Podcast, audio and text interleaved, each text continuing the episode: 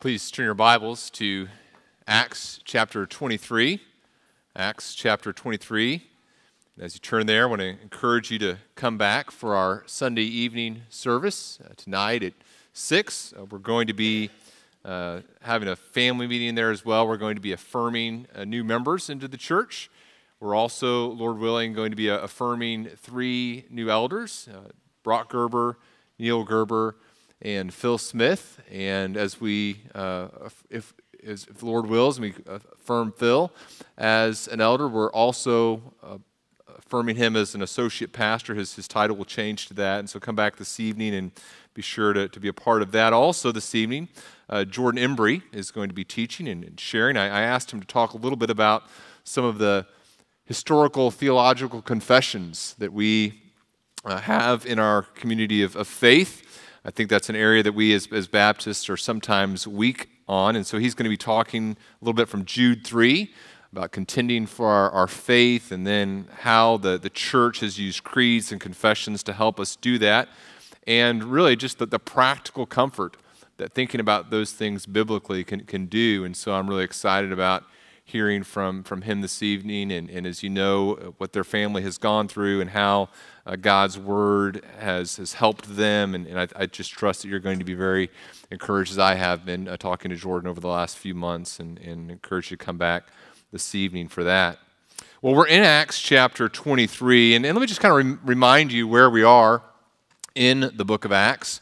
We kind of began the book of Acts talking about the, the witness, and really we divided the book of Acts into several sections dealing with, with witness.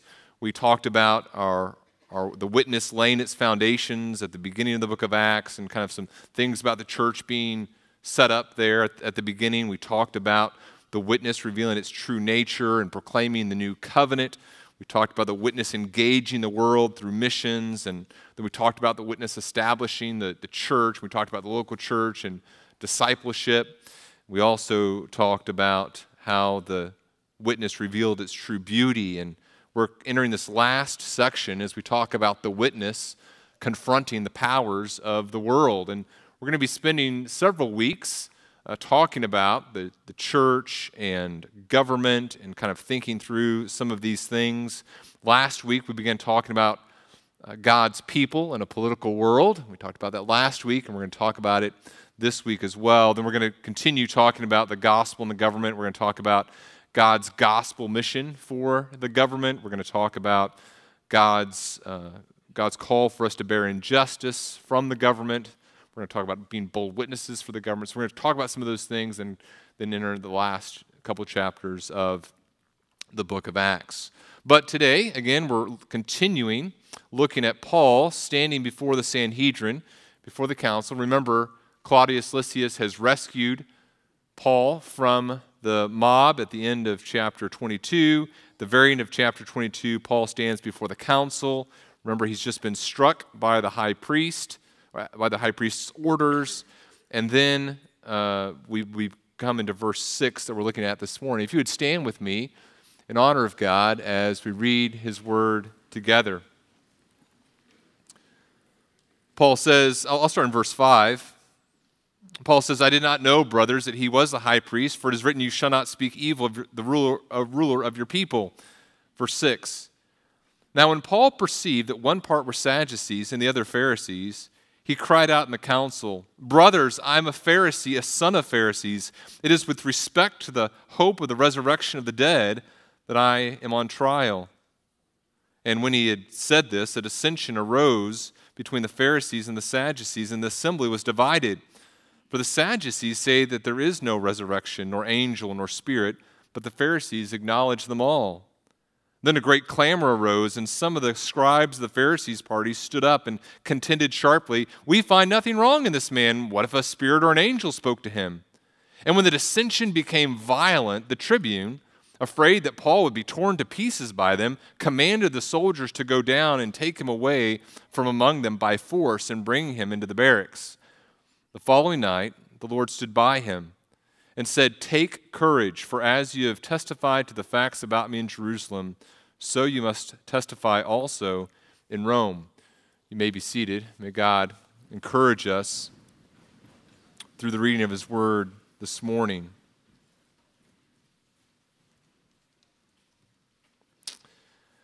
Heavenly Father, we are grateful to you uh, for your word, and we're thankful for you allowing us to, to come this morning and, and gather as a church to hear it, to, to sing your word, to pray your word. And as, as Tony pr- uh, prayed already, we would ask that we would also be changed by your word this morning. We love you. Uh, we love you because you first loved us, and we love each other because of the work that you've done in our hearts. Lord, help us to love our world. Help us to love the people who are around us who are perishing. Help us have boldness to proclaim the good news of the gospel to them. Give us opportunity and courage to do so. We pray this in the name of your Son, Jesus. Amen. Let me remind you a little bit of some of the things we, we talked about last week. This story in the book of Acts is occurring as Luke is revealing some things about how we proclaim the gospel and how those of us who proclaim the gospel interact with the government and the powers that be around us. And Luke is, is telling us some, some principles that help us as we do that. And really, the question that some people have had as we've even talked about politics and talked about how we interact with the government is, is should Christians even participate in that process of, of influencing political powers around us? And Luke is going to tell us yes. We see that we have to engage in, in politics in a God glorifying way with the goal of protecting and advancing the ministry of disciple making. We'll talk more about that in a moment. But let me just, uh, let me just talk a little bit about what we considered last week. Last week, this was kind of the, the central idea that we looked at, remember? It was, it was this our status in this kingdom enables us to proclaim the gospel of Christ's kingdom. So God has given different ones of us different places of status, different influence in this society. And wherever we are in this kingdom, that enables us to proclaim the gospel of Christ's kingdom. And there were three areas that I, I said that I, I, want us to, I wanted us to think about, kind of three areas. The first was positions of privilege we saw that Paul is a, a person of privilege. And Paul uses his position of privilege, both as a Jew and in the text we looked at last week, as a Roman citizen, as opportunities to proclaim the gospel. And then we talked about the second area was people of power. And we, we talked about how Paul uh, w- saw his relationship to people of power, even those who were treating him unfairly, unjustly. Which brings us to the third area that I want us to begin to talk about this morning, and that's the practice of politics. Every society, every group has mechanisms that are employed to make decisions. Your workplace has politics, your family has politics, the local government has politics. Every group of which we are a part, there are mechanisms in place by which decisions are made. Some of those mechanisms are official, some unofficial, but the ways in which decisions are made are influenced by, by politics. It's how we make decisions. And again, Luke, in this part of the book of Acts, is showing us how we use our influence in order to make decisions and how we as Christians participate in that process. Some people have said, well, Christians should have nothing to do with politics. The reality is we can't escape it. The question is, how do we do it in a biblical way?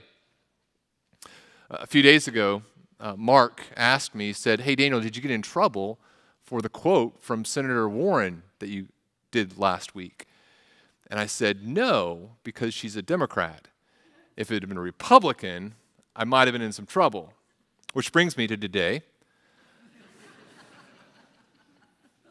Let me quote a person, and this is, you know, just equal opportunity here. I'm going to quote a person here who's identified as a Democrat but worked in a Republican administration. So if uh, you're offended, just it's the other people, okay?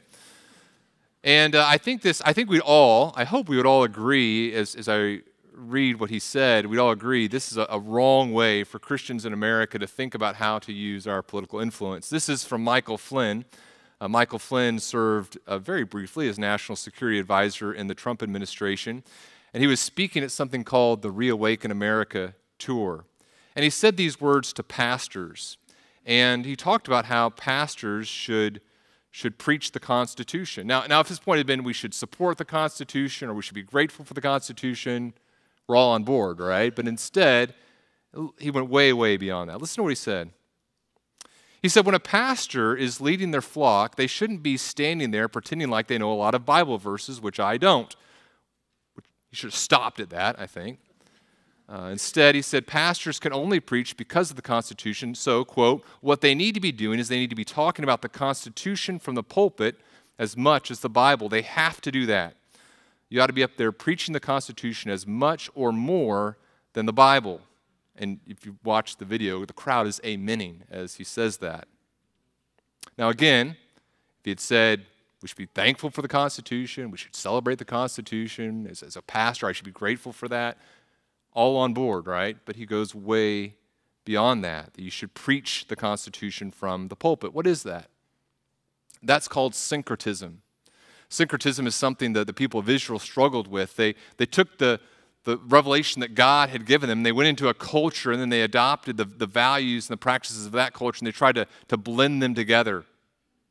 And what I think uh, Mr. Flynn is describing here, or General Flynn is describing here, is, is this idea that many people have in our culture today. And, and that's the idea that the church is a tool that is to be used to advance a human government that the church is some tool that we use to advance a political end. And let's be really clear here, right?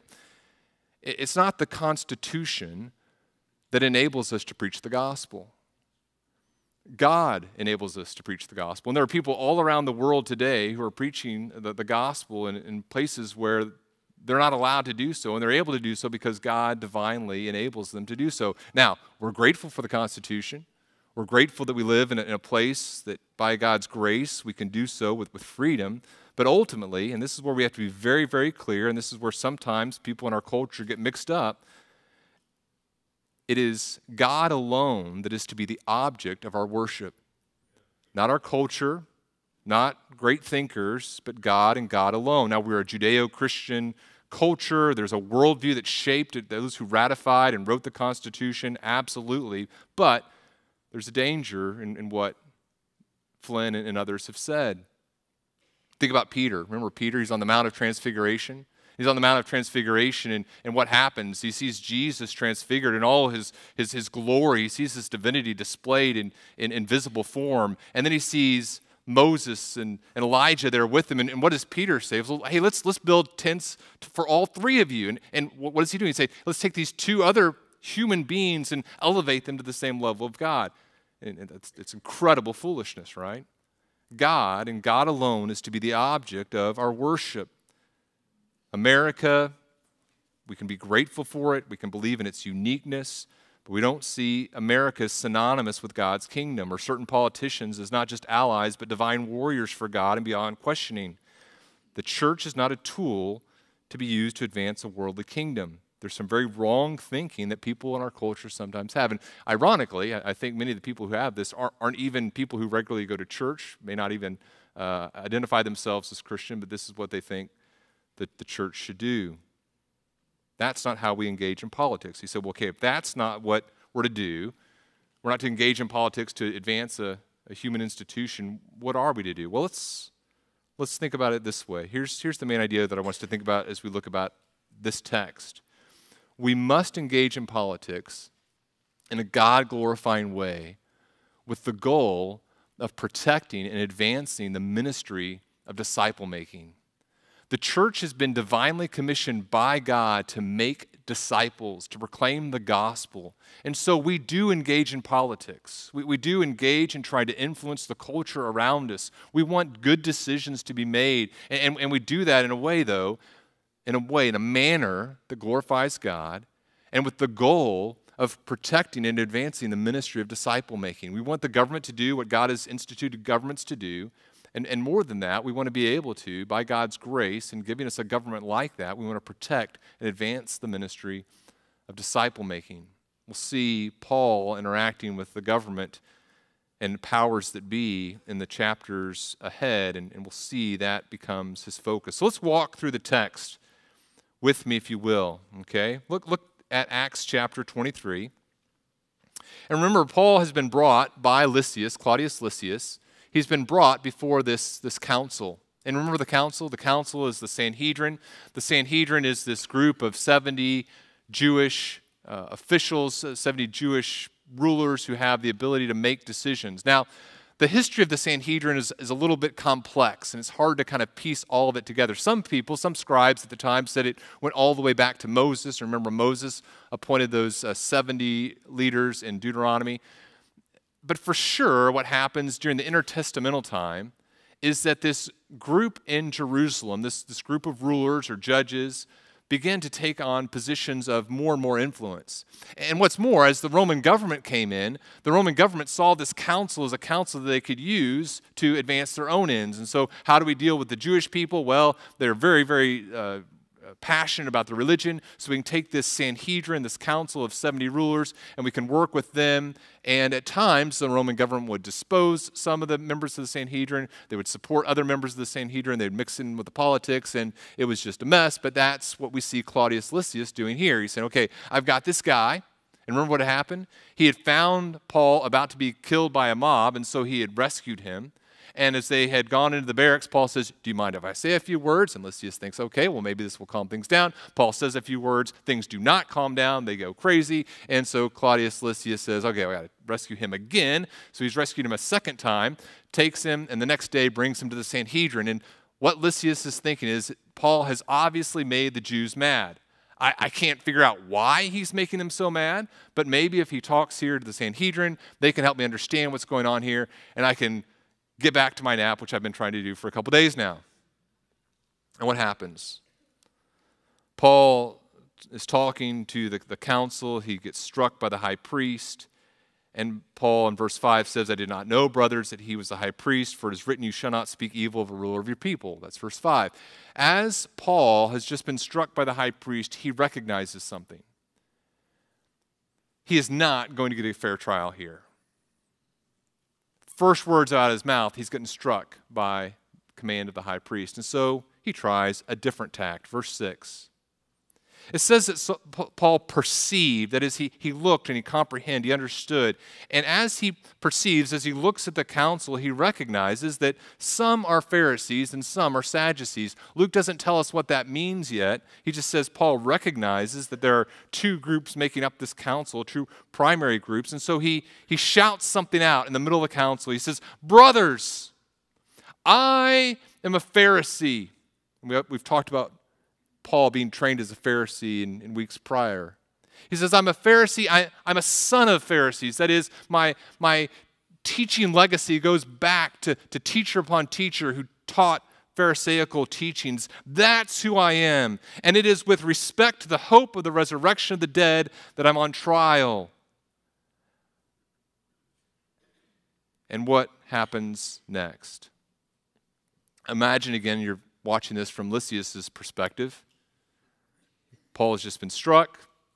He's cried this thing out. Verse 7 all of a sudden, a dissension arose between the Pharisees and the Sadducees, and the assembly was divided. And now Luke tells us why that's so. Verse 8 he says, For the Sadducees say there is no resurrection, nor angel, nor spirit, but the Pharisees acknowledge them all. In other words, the Sadducees are those who were more liberal in their theology. The Sadducees were those who were from positions of, of, wealth, they came from priestly families, they were those who were more closely aligned with Rome, and so they had tremendous influence in the Sanhedrin. In fact, they, they, at this point in time, they, they dominated the Sanhedrin.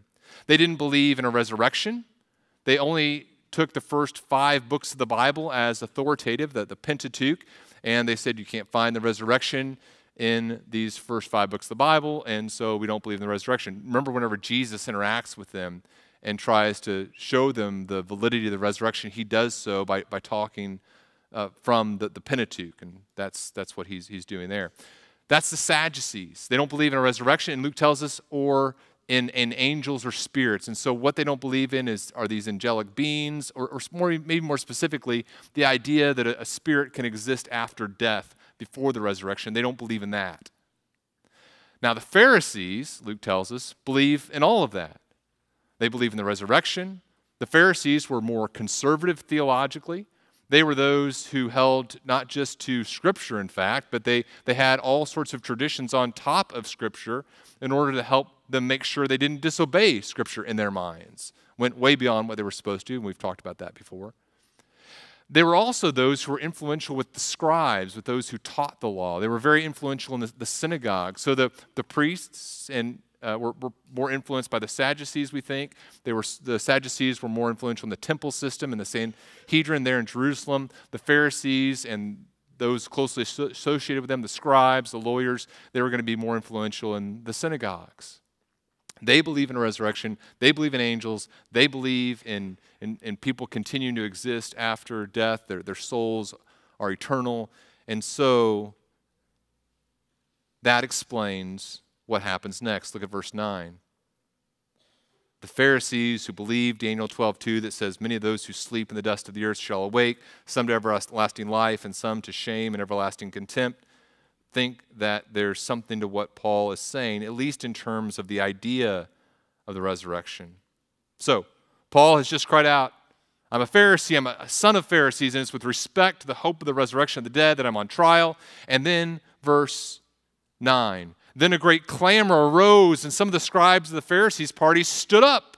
They contended sharply, Well, we don't find anything wrong in this man. What if a spirit or an angel spoke to him? But then the, the Sadducees stand up and, and they begin to, to accuse. In verse 10, the dissension becomes violent, and Lysias, this tribune, has to rescue Paul yet again. This guy is about to get himself killed a third time. I can't take him anywhere, right? Now, as we read verse 8,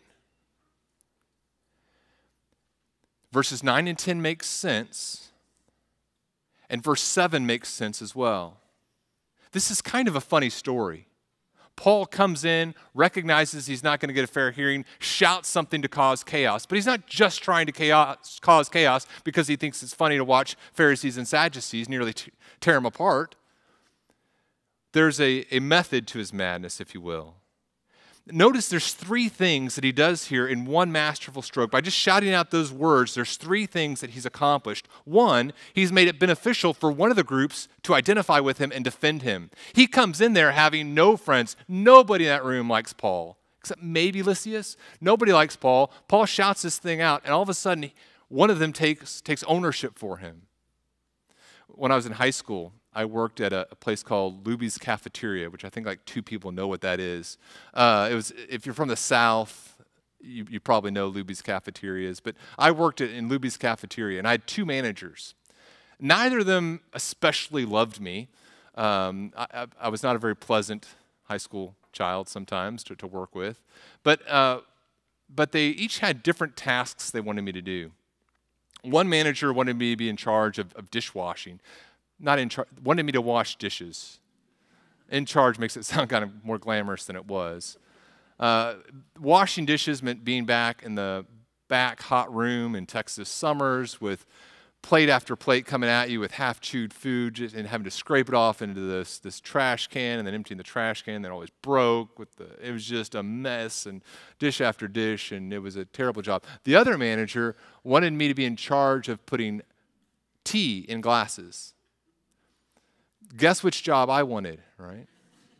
But these two managers didn't really like each other all that much. And so what I would do is I would, uh, I'm not saying this was the right thing to do, but what I would do is I'd, I'd come in and I'd make sure I found Susan, the manager who wanted me to do the iced tea first. I'd say, Hi, Susan. And she'd say, Hi, Daniel. Are you going to do drink station today? I said, I don't know. I thought I might need to check with Mark to see what he wanted me to do.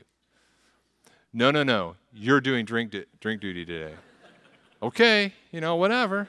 that's what you want me to do. I just don't want to cause any trouble, you know. she didn't like me all that much, but she had a vest. Her power resided in me doing the drinks that day, right? Paul, the Pharisees don't love Paul, but their theology's on the line here. He's one of them. So they take his part. So that's one thing he's done. He's got someone to identify with him, to defend him. Secondly, he gets the case removed from this Jewish court that is not going to give him a fair trial, right? Lysias watches this happen. And what, what does Lysias see? He sees these people who are incapable of even having a conversation with Paul. The Sadducees and the Pharisees are going at each other, and Lysias has to remove him. He goes, well, I'm not going to allow this group to deal with Paul. And in chapter 23, we see that as he writes this letter to the governor, we see that he's, he's favorably uh, disposed toward, deposed towards, disposed towards Paul. So that's the second thing that he's accomplished.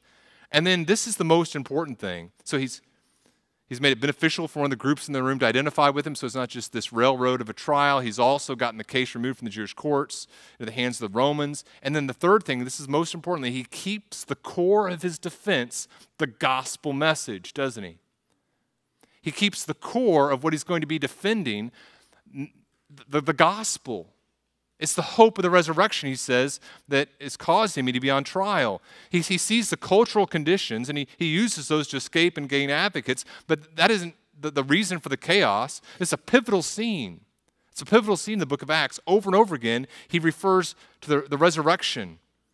He keeps the resurrection of Jesus Christ at the center. So, for example, Next chapter, Acts 24, 15, before Felix, he says, I have a, a, hope in God, which these men, his accusers themselves, accept, that there will be a resurrection of both the just and the unjust. Verse 21, this is the thing that I cried out while standing among them. It is with respect to the resurrection of the dead that I'm on trial before you this day. And then you come to the very end of the book of Acts, Acts chapter 28, verse 20, he says, as he's talking with the Jews, he says, For this reason, therefore, I have asked to see you and speak with you, since it is because of the hope of Israel that I'm wearing these chains. Paul keeps the gospel at the heart of his defense. Isn't that brilliant? He makes sure that the issue that they're going to be concerned with is the issue of the gospel. He doesn't fully identify with the Pharisees, doesn't defend their hypocrisy, he doesn't compromise the gospel message. He is still very much gospel focused. One more thing I want you to notice before we start talking about some principles. Look at verse 11. And notice here the kindness of God in the midst of all this. The following night, the Lord stood by him. Remember, it's the Lord who told him he'd be here. It's the Lord who told him that hardship awaited him in Jerusalem. The hardship has come. Paul has been faithful. The Lord stands by him and he says, Take courage, for as you've testified to the facts about me in Jerusalem, so you must testify also in Rome. You've done well. You've done what I've asked you to do. You're going to continue to do it, and I'm going to continue to give you the ability to do, to do so. There's a beauty in that for all of us this morning. Maybe you're a, a parent and, you've tried to be faithful to the Lord and testifying to the facts about Jesus to your kids, and, and it's, it's not gone well often. And what, what, is, what is Jesus' words to you? Hey, take courage. Take courage. I've stood, I've stood with you. I'm going to continue to stand with you as you've testified to the facts about me thus far. I'm going to enable you to continue to do so. Maybe you're you're maybe you're a child and you're, you're dealing with, with unreasonable parents and you've been trying to testify to them the gospel and the conversations haven't gone well. Hey, Jesus stands by you this morning. He says, Take courage. Take courage. Just as you've testified the facts about me thus far, so you must continue to hold fast, continue to proclaim the gospel. Let's talk now about some principles for politics because at the end of the day, God doesn't guarantee political outcomes but he guarantees you that he will equip you to accomplish all of his purposes for you, most especially this, this ultimate purpose. Here, here are five principles for politics, I think, for, for believers from this section of the book of Acts. Number one, number one, it is the ultimate purpose of the church to make disciples, and we must not do anything to compromise that mission. As we engage in, in the ways in which decisions are made in our culture, we have to be very, very careful that we don't do so in such a way that we would compromise the, the gospel message. You know, my, my life verse, Colossians 1, verses, Colossians 1, 28 and 29, Him we proclaim, warning everyone and teaching everyone with all wisdom so we may present everyone mature, complete in Christ. For this, Paul says, I toil, working with all the energy that he powerfully works within me. That's Paul's life's ambition. And so engage in politics, engage in how decisions are made in our culture, but don't do so in such a way that you would compromise your ultimate mission and purpose to proclaim the gospel of Jesus Christ. Imagine if you were to hear that there had been an incident at Kroger with me.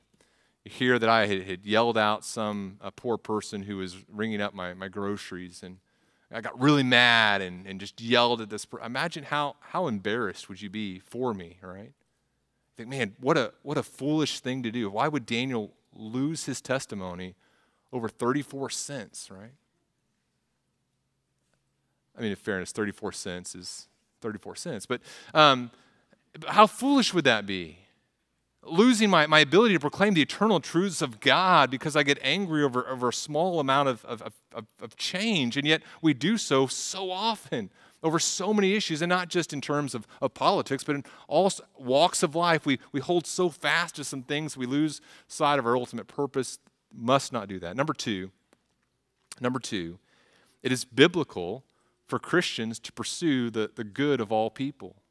It's, it's biblical and right for Christians to pursue the good of all people. So, our ultimate goal is to proclaim the gospel, but as we do so, it's not wrong for us to want good things in our culture or society. It's not wrong to want prosperity. It's not wrong to want justice. It's not wrong to, to want the things that make a good culture. We know that because it's, it's a means to an end. We, we engage in life, we engage in politics, we engage in work, we engage in school seeking the good of other person. I was talking with uh, someone as he came in this morning and talking about being about the workplace and, and, just the darkness of the world in which he's in, and yet the excitement of being a, a, light in those places. Jesus would say in Matthew 5 16, in the same way, let your light shine before others so that they may see your good works and give glory to your Father who's in heaven. So we want to do that. We want to engage in, in politics, and we have this ultimate goal, but it's also not wrong to say, okay, as I engage in politics, what are some, some good outcomes to, to take place here? Paul does this throughout the book of Acts. Justice is, is a good desire. We also do that because we love people and we want good things for them. We want people to be able to, to feed their families. We want people to, to flourish and, and families to flourish. We want justice for the weak. Those things are good things to want. And we want societal institutions that are going to fulfill God's purposes for them.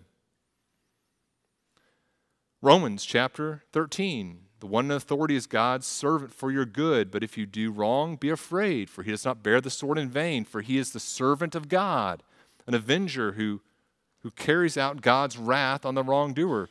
We, we desire that to take place. We want the powerful people in society and the weak people in society to, to do good things. We desire the government to, to take evil people in our society and, and punish them to prevent more people from doing evil things. We want the innocent people in our society to be protected from evildoers. Those are good things. And as a society has good things taking place in it, it's, it's a place where the gospel can grow and flourish. Now, the God, God can also use the gospel uh, and, and cause it to flourish in, in dark places as well, but we know that God has this desire for society, and so we want to pursue that as well. Uh, Herman Bavinck put it this way in the wonderful works of God. He says there's, there's a speech of God which continues to go out to everyone. The confessors of the Reformed faith have always acknowledged this by speaking of a material call which be encountered outside the Christian world. It's the privilege of all men and all nations.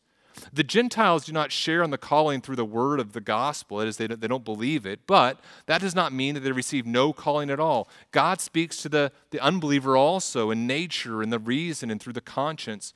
True, this calling is inadequate for salvation, for it does not know of Christ, who is the only way to the Father and the only name given under heaven unto salvation, but it is nevertheless of great value and may not be underestimated in its significance. And so we desire for people to live in, in a good culture which they can, can see that the kindness of God through his common grace. We want to help people love their neighbor and live good lives. And we want to pursue that as much as possible because we love other people. And we believe that as those things happen, we have opportunities to proclaim to them the gospel of Jesus Christ. So it's biblical for you to pursue the good of all people in politics, in your workplace, in your home, that's a good thing. Number three, here's, here's where things get a little more, a little more dicey. Remember, you love me. Number three, it's necessary to align with people with whom we disagree at times, right? Uh, Paul isn't perfectly aligned with the Pharisees in this room, right? I think that's fair to say. That's an understatement, right? Paul here aligns with them and throughout the book of Acts at, at, times. In fact, it's impossible to submit to government at all if, if, you, if you think about it, if you don't at times align yourself with, with people with whom you disagree. Paul does it here. Jesus in Matthew chapter 10, 16 gives us some counsel here, though. He says, I'm sending you out as sheep in the midst of wolves, so be wise as serpents and innocent as doves. And so as we interact, with the world, we recognize at times we're going to align with people with whom we disagree, but we're going to do so in a wise as serpents and innocent as uh, doves way. Lord Palmerston, in a speech to the House of Commons in 1848, said this to the, the British Parliament. He said, I say it's a narrow policy to suppose that this country, or that it is to be marked out, uh, he, he says, it's a narrow policy to suppose that this country or that country is to be marked out as the eternal ally or the perpetual enemy of England. In other words, we don't have eternal allies, we don't have perpetual enemies. He says our, our goals are eternal and perpetual, and those interests it is our duty to follow. Now, it wasn't really true of Great Britain. Their interests aren't eternal, they are a temporary kingdom, but it's true of the church. Our goals are eternal, the people with whom we partner are, are temporary in terms of institutions. But a couple things to keep in mind. And, and this is, remember, this is, this is where things, I'll, I'll be careful not to go extra biblical, but, but think about how to do this in a biblical way. One caution would be this if you think about it, it's necessary to align with people whom, with whom we disagree at times. One caution is this we must not forget who our true co laborers are. Our true co laborers are not our political allies in, in society. Some of them may be if, if they're believers, but our, our true brothers and sisters, our true co laborers, are other believers. That's, that's where our ultimate loyalty lies. Those are the people we're going to be spending eternity with, and so we, we probably should, should act like it, right? Secondly, and, and this is where we have to be very careful, we need to accept that some of us are going to have different opinions about how these alliances will work. Here's the reality I think most of us, if we said, okay, what's, what's the ideal government? What is a government that's that's a biblical government, se- biblical secular government. What is it doing? Well, it's, it's protecting the innocent, it's punishing the wicked, creating those, those conditions in which that can, can happen, good can flourish. We're all, I think we're all going to kind of paint the same picture. But we might, we might have different convictions about the most pragmatic, the, the wisest way to get there. So, for example, let's say there's an election and there's these, these two candidates, candidate A and candidate B, and, and you say, well, I, am going to support candidate A, and, and I say, well, I, I, I, can't support candidate A or B, right? Because I, I, think the, I think neither one of them are going to pursue the ends to which God would have us, have us do as a society. And you say, well, I, I disagree with that. So, for example, let's say that, um, let's say there's both, both candidates, let's say, take this situation let's say there's, there's two candidates and it's a few years ago. And both candidates are running for governor of, let's just pick a state, Illinois. And, uh, and, and I, am not actually, I'm not thinking of a specific election, honestly. But let's say there's, there's these two candidates running for governor of Illinois, and uh, both of them support calling same-sex relationships marriage, right? And you say, well, look, this, this candidate who does it is better than this candidate who does it, and so I'm going to support this one. And maybe I say, well, look, that, that's a step too far for me. Once we go down that road, it, it, it uh, affects society in, in too great a way. I, I, I can't do that. I can't. I, I want I want evangelical Christians to, to not be something that this, this party can just assume we're going to show up. I, I can't support either candidate. I'm going to support a third candidate we both have the same end, but we have different ways of, of viewing how that. I'm not saying one of us is right or wrong in this scenario. This is kind of a short scenario, but I'm, I'm just saying you could see how different people could could could say that the bar is this low. I can't go lower. But here's another sad reality. This is really sad. Sometimes the bar does go lower, right? Let's say it's a few years beyond today. And now you have two candidates running for the governor of Illinois, and both of them say, I believe that you call these uh, same sex relationships marriage. But one candidate says, I further believe that for a church or any organization to say anything different is hate speech, we're going to shut it down. And the other candidate says, Well, I'm going to protect a church's right to say that. Well, the bar just got lower for me, perhaps, right? Maybe. and you may have a different opinion on that. I'm not trying to, I'm not trying to argue for a certain position. I'm, I'm just trying to help you see that, that we're going to have different, we all have the same view of how society should work, but we're going to have different perceptions of how to get there. But no matter what our position is, we have to recognize that we're going to have to align ourselves with people with whom we disagree at times. But that brings up the next principle, which I think is so crucial. If that's if three is true, this becomes even more important. Number four, it is crucial that we maintain our ability to speak prophetically as a church. There is a danger in becoming so firmly entrenched on one side that we lose our ability to speak the truth. As we've seen, as we've gone through the book of Acts, despite aligning with the Pharisees here, Paul is all about the gospel. It is wrong to waver in our commitment to call those in authority to obey God first and foremost. What does Nathan say to David in 2 Samuel 12? He says to David, as he talks about the sin, he says, You are that man.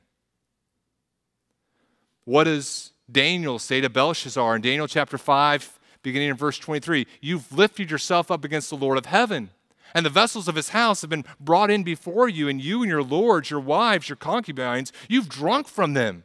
You've praised the gods of silver and, and gold, of bronze, iron, wood, and stone, which do not hear or see or know, but the God in whose hand is your breath and whose are all your ways, you have not honored.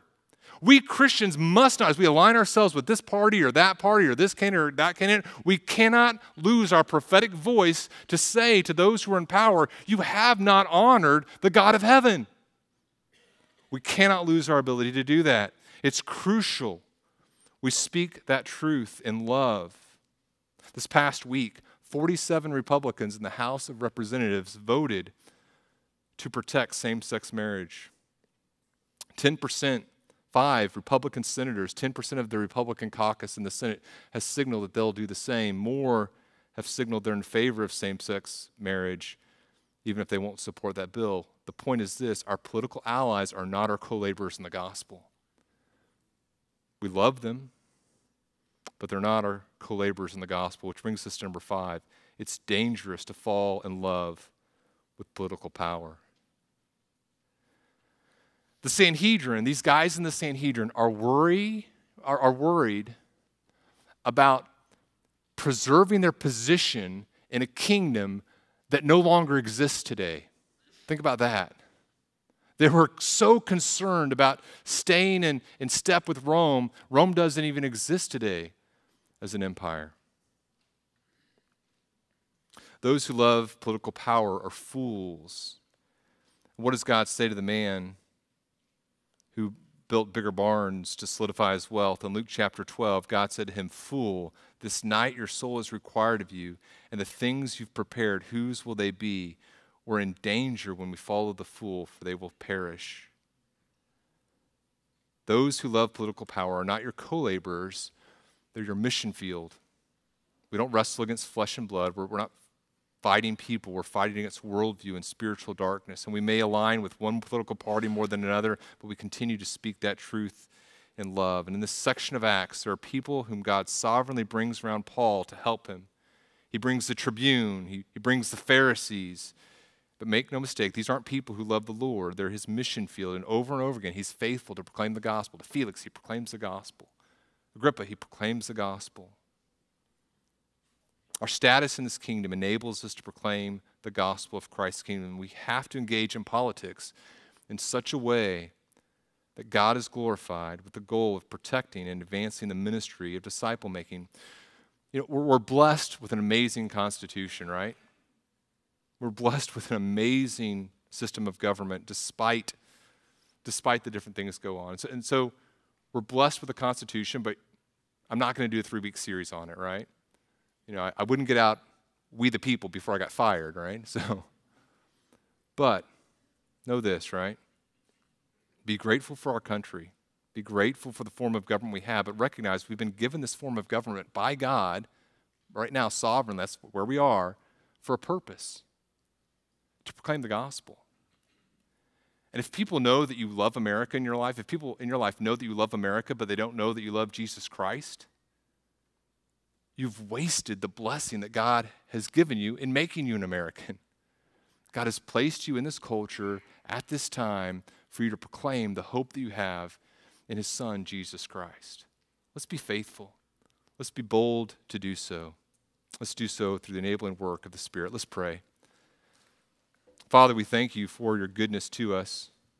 We thank you for the fact that you've given us um, people in authority over us. And Father, we pray that you give us the ability to influence them. But we, do, we, we pray that we would do so keeping in mind our, our ultimate hope is in you and your kingdom, that we proclaim the gospel in such a way that those who are lost would see the beauty of your son Jesus and would trust in him. We pray that you put us and our families in positions where we can live in, in peace and where we can proclaim the gospel to our neighbors, to the people that we love, to the, the, the person at the grocery store, to the, the, the person in our, our workplace. We, we pray that you protect our ability to do so. And if, Father, if we ever lose those abilities, help us to recognize that our enabling comes not through our human government, but through our, our sovereign King. Please continue to give us your divine enablement to proclaim that our hope is in the resurrection of your Son, Jesus. And we pray this in his name. Amen.